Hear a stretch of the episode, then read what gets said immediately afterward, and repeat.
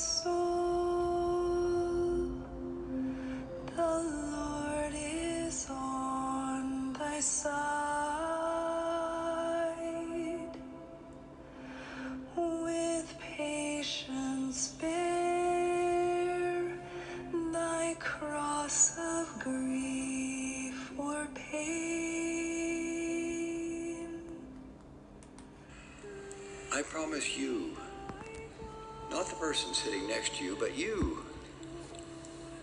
that wherever you are in the world, wherever you are on the covenant path, even if at this moment you are not centered on the path, I promise you that if you will sincerely and persistently do the spiritual work needed to develop the crucial spiritual skill of learning how to hear the whisperings of the Holy Ghost, you will have all the direction you will ever need in your life.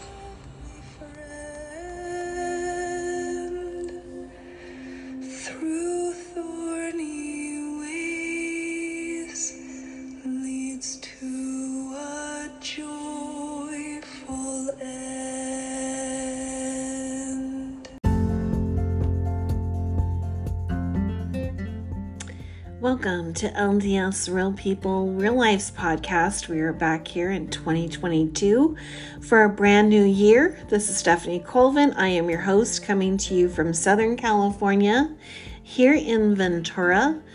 And thanks for joining us. And if you're new, welcome.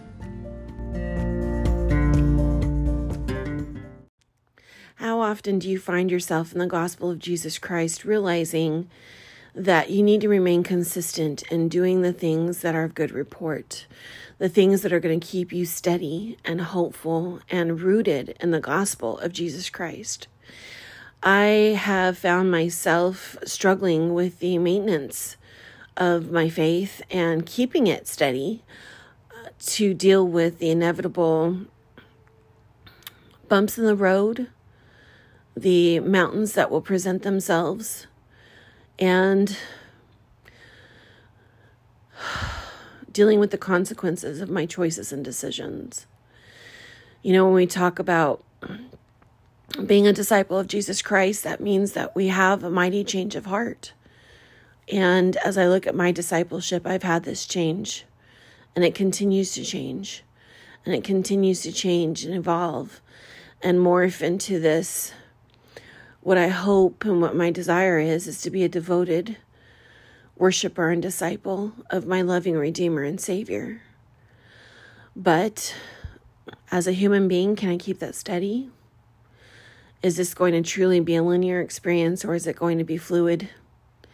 Is it going to have its ups and downs, its hills and valleys, its mountains and meadows? It certainly is. And this is why this talk by Elder Eduardo Gavarret of the 70, I hope I'm saying his last name correctly, he gave a talk on Saturday of the April 2022 conference called I'm a Mighty Change of Heart. I have nothing more to give you. And this talk just really struck me because how often do our hearts need to change in order to align with our Heavenly Father and with our Savior Jesus Christ, who we have become His? He too is our Father. We have been born of Him because of His great sacrifice and love. Through the blood shed and all that He's done for us, He has too become our Father. So, this continued change of heart that needs to happen to keep us focused and steady. This change of heart is not an event. It takes faith, repentance, and constant spiritual work to happen. And oh, Elder Gavarret, you are so spot on. And this is what I love about the people that work in the Lord's kingdom. They have had that mighty change of heart and they serve the Lord, and you can just feel it. You can feel it when you read their words in an app. You can feel it when they're talking. You can feel it when you're watching their talk, months, even years after they've given your talk, their talk. Because the words of the Lord are like living water. It will always nourish and strengthen us. How often have we found ourselves in the sea of life, floating around in our boats, our ships? Sometimes I feel like I'm in a lifeboat, just floating around, and the compass is just spinning with no direction. And I know I can't be the only one.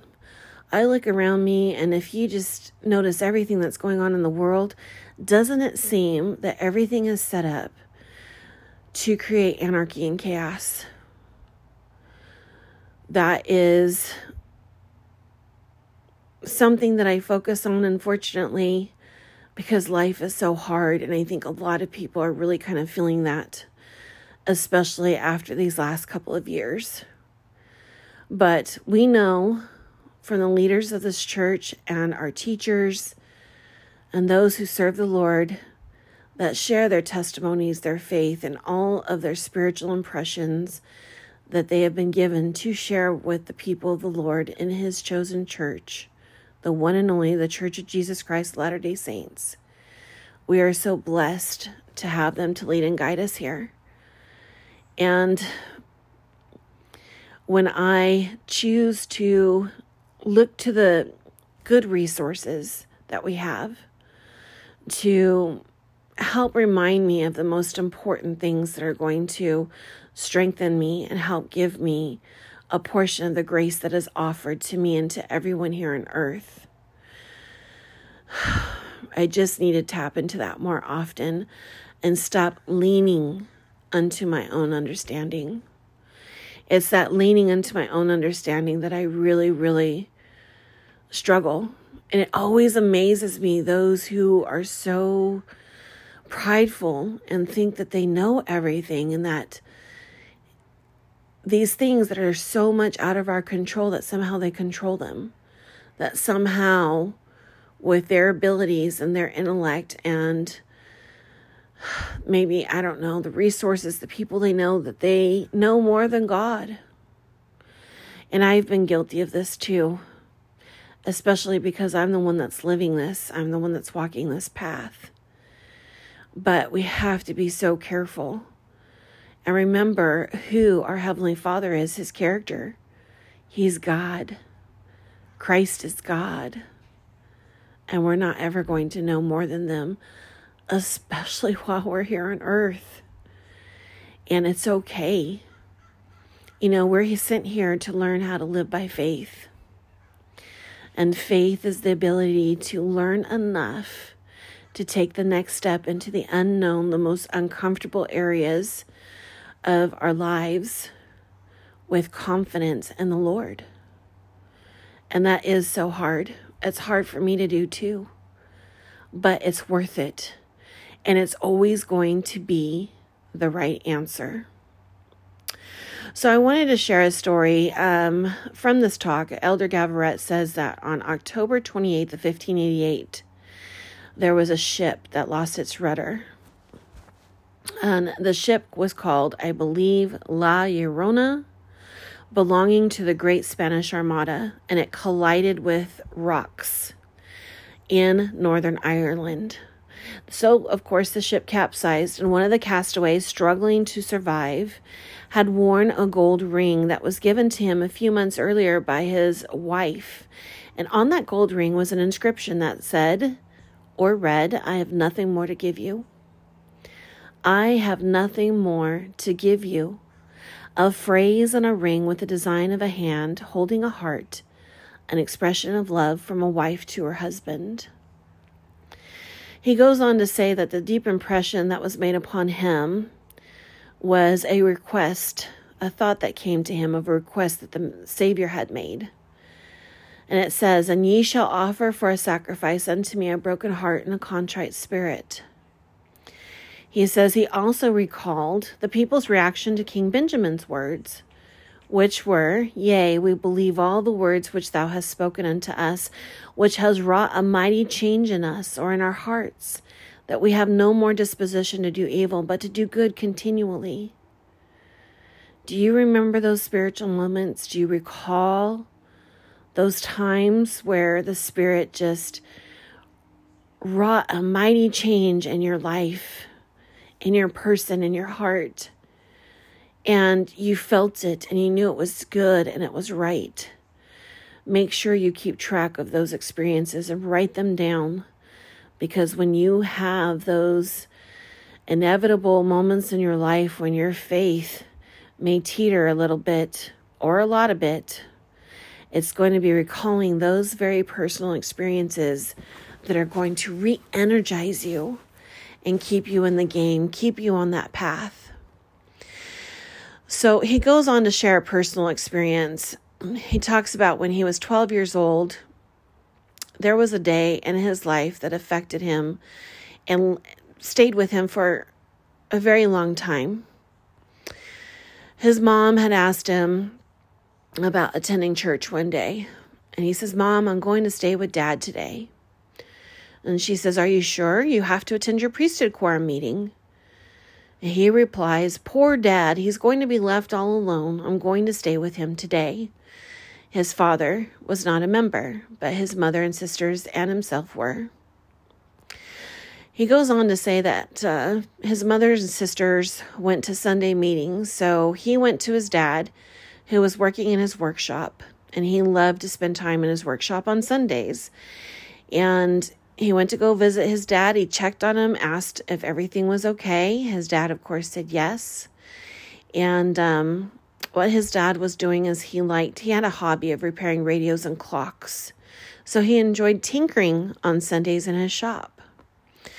So after he checks on his father, his um, he tells his dad that he's going to play with some friends, and his dad looks up and says, "Hey, today is Sunday. Aren't you supposed to go to church?" And this little boy, this elder, this little boy recalling the story says, Yes, but today I told mom I wouldn't go. So dad went on about his business. And for this elder, as a little boy, to him, that was permission to leave. So that morning, there was an important soccer game. Uh, his friends had told him that he couldn't miss it because they had to win the game and they needed him. So the challenge, of course, was to pass in front of the chapel to get to the soccer field. You see, on his way to go play the game, he had to get past the church and the many eyes that could potentially see him. But he was determined. He was determined to get to that soccer game. He was determined to help his friends. And he was determined to play that day, even though he knew he should have been in that chapel with his family. So he dashed towards the soccer field, stopped before the great stumbling block, which was, of course, the chapel. He ran to the opposite sidewalk where there were some big trees, and he decided to run between them so that no one would see him, since it was the time that the members were arriving at the meeting. So he was dashing from one tree to the next for cover. He arrived at the soccer game just in time as it was starting, and he was able to play. He was even able to play go home before his mom and his sisters got home, so they would have no clue as to what he was doing. Everything had gone great. The team had won. He was absolutely thrilled and exhilarated. But that well executed run onto the field did not go unnoticed by none other than his deacon's quorum advisor. His deacon's quorum advisor was Brother Felix Espinoza, and he had seen him running quickly from tree to tree, trying not to be discovered. So at the beginning of the week, Brother Espinoza had come to this young elder's house and asked to speak with him. He didn't say anything about what he had seen on Sunday, nor did he ask why he had missed his meetings. He just handed him a manual and said, I would like you to teach the priesthood class on Sunday. I have marked the lesson for you. It's not so difficult, and I want you to read it, and I will come by in two days to help you with the preparation for the lesson. Having said this, he then handed the manual to the little boy and left. And of course, this elder expresses how he felt at that time. He did not want to teach this class, but he couldn't bring himself to say no. He had planned that Sunday to stay home with his father again, meaning that there was another important soccer game that he did not want to miss. And Brother Espinoza was a person whom the young people admired, so it was really, really hard for this young man to tell him no. As a matter of fact, Brother Espinoza was a convert. He had found the restored gospel and changed his life, or in other words, he had changed his heart. He aligned his heart with the Lord. When Saturday afternoon came, he thought, well, maybe tomorrow I'll wake up sick and I won't have to go to church. It wasn't the soccer game that worried him anymore. It was the class that he had to teach, especially a lesson about keeping the Sabbath day holy when we know the prior Sunday that's exactly the opposite of what happened. So Sunday came, the little boy woke up, and he woke up healthier than ever. There was no excuse, no escape. And it was the first time that he would teach a lesson.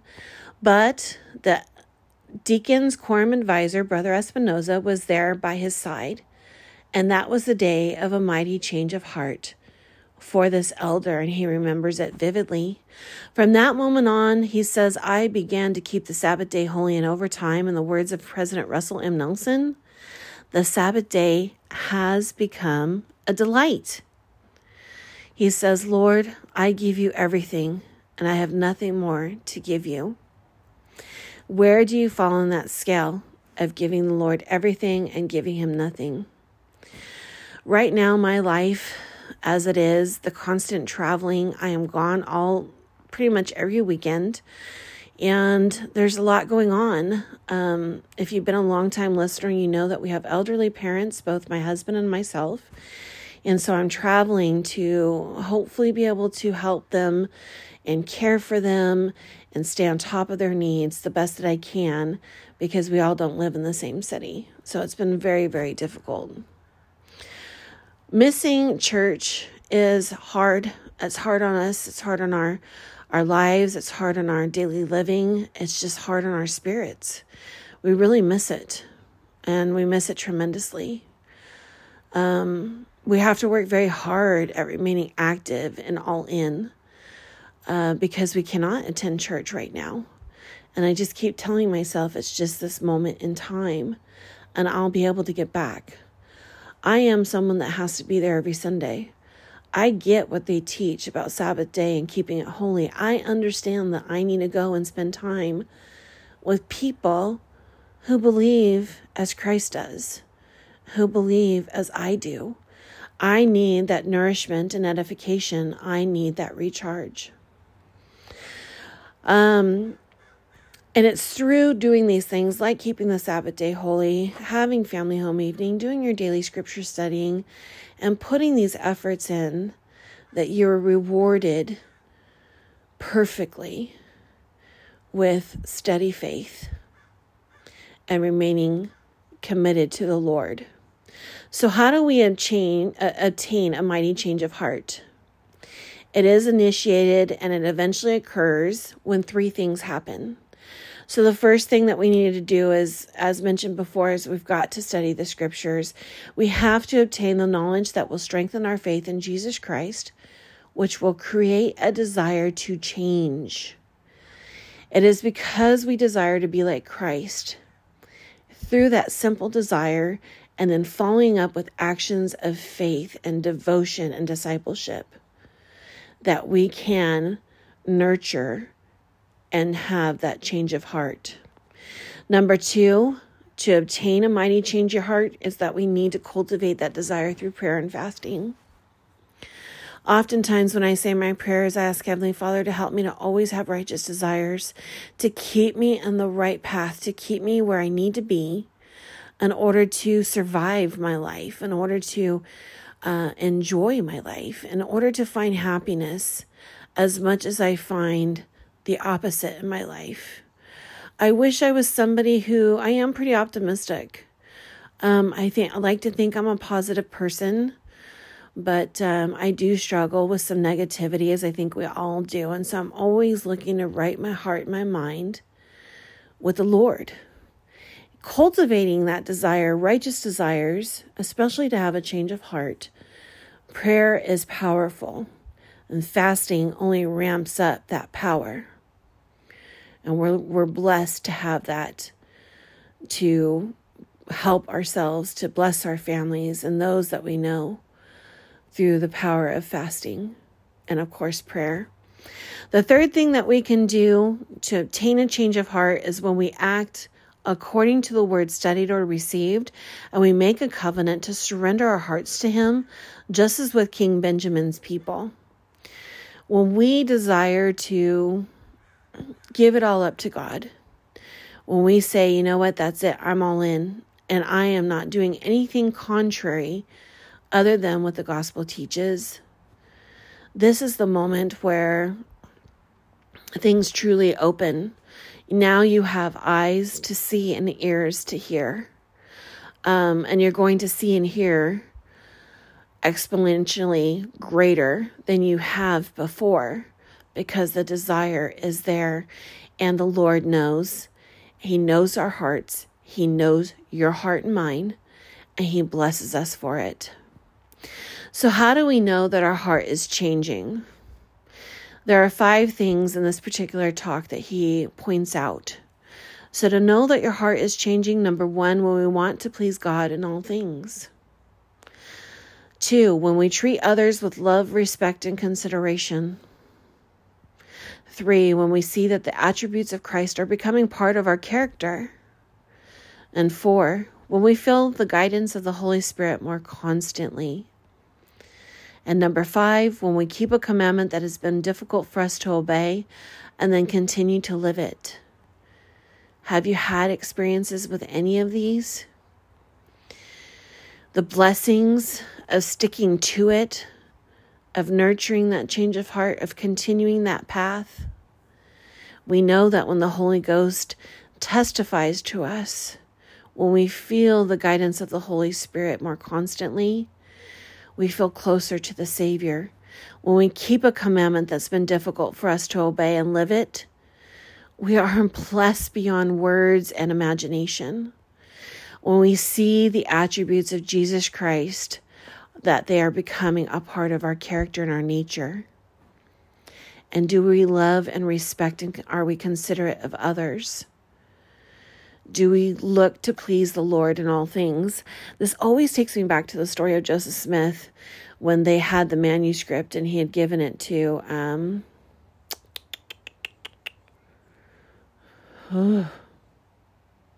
the name escapes me. I know you guys are listening to me and you're yelling at the the name escapes me right now, but um, he had taken the manuscript home to show his wife and he had immediately lost it.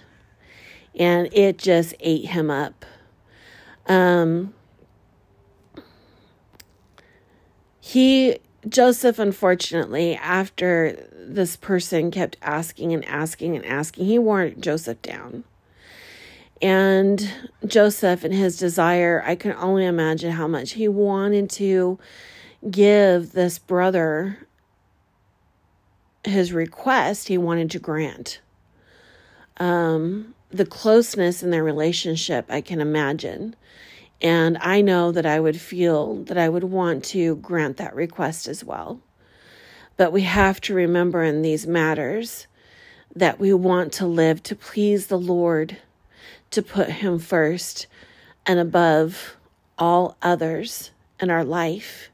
And when we do that, everything just falls into place your life becomes prioritized as it needs be. Lord, I give you everything and I have nothing more to give you. So, how do we maintain this mighty change of heart? Um, what I love about the talks lately that we've been getting from conference is that they're talking about the doctrine and principles and then the application thereof. And this is the one of the reasons, biggest reasons why I started this podcast was to help those that are out there that are struggling in how to use the gospel to rectify and reconcile the heart in their life. And they're teaching us so plainly on how to do this. So, how do we maintain the mighty change of heart? There are three things that we can do that will help us. And this is great news. Number one, when we partake of the sacrament weekly and renew the covenant to take upon us the name of Christ, to always remember him and keep his commandments. This will help us maintain our mighty change of heart. Two, when we turn our lives toward the temple and we focus on regular temple attendance, this will help us maintain a new and renewed heart as we participate in the ordinances. And the last one is when we love and serve our neighbors by ministering activities and missionary work. These are the three ways that we can maintain a mighty change of heart. And if you notice, all three ways, we're always looking beyond ourselves. There is a great joy that comes with living the gospel and following these teachings. And in that joy, there is an interchange of strength, and that spreads and abounds in good works. This mighty change of heart brings us a feeling of freedom, trust, and peace. And this is what I have felt as I focus on the Savior in my life because everything around us is truly chaotic. But when we focus on the Savior and we nurture that change of heart that we had at that one point or several points in our lives, we truly are free. We're free from worry and stress. We're free from the consequences of worry and stress. And we're get, given in place of that freedom, trust, and peace in the Lord. This change of heart is not an event, it takes faith. It takes repentance and it takes constant spiritual work to happen. It begins when we desire to submit our will to the Lord, and then it materializes when we enter into and keep covenants with Him. And that individual action has a positive effect both on us and on the people around us. In the words of the prophet President Russell M. Nelson, he says, quote, Imagine how quickly the devastating conflicts throughout the world and those in our individual lives would be resolved if we all chose to follow Jesus Christ and to heed his teachings. End quote. It's so true. This action of following the Savior's teachings leads to a mighty change of heart.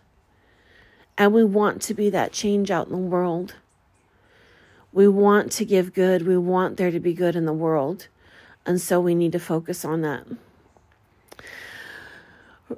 He goes on to say, For those who have not yet joined the Lord's Restored Church, I invite you to listen to the missionaries with a sincere desire to know what God expects of you and experience that inner transformation. God is going to be asking us when we return what did you do to help my kingdom move forward across the earth, and what will you say? Today is the day to decide to follow the Lord Jesus Christ. Lord, I give you my heart, and I have nothing more to give you.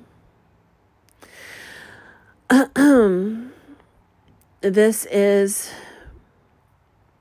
where I stand. Today, Lord, I give you my heart. I will be on thy errand. Help me to hear thee. Help me to be thy hands and to do thy work, that I can do the things that are going to nourish and strengthen that mighty change of heart and keep me squarely where I need to be, that I might make it home even during the midst of the raging seas of this life. And the seas are raging. But just remember, as he walked out across that water during stormy seas. Those stormy seas did not touch Christ. He could still walk with calm assurance across that water. And we can trust in Him and have faith in Him always.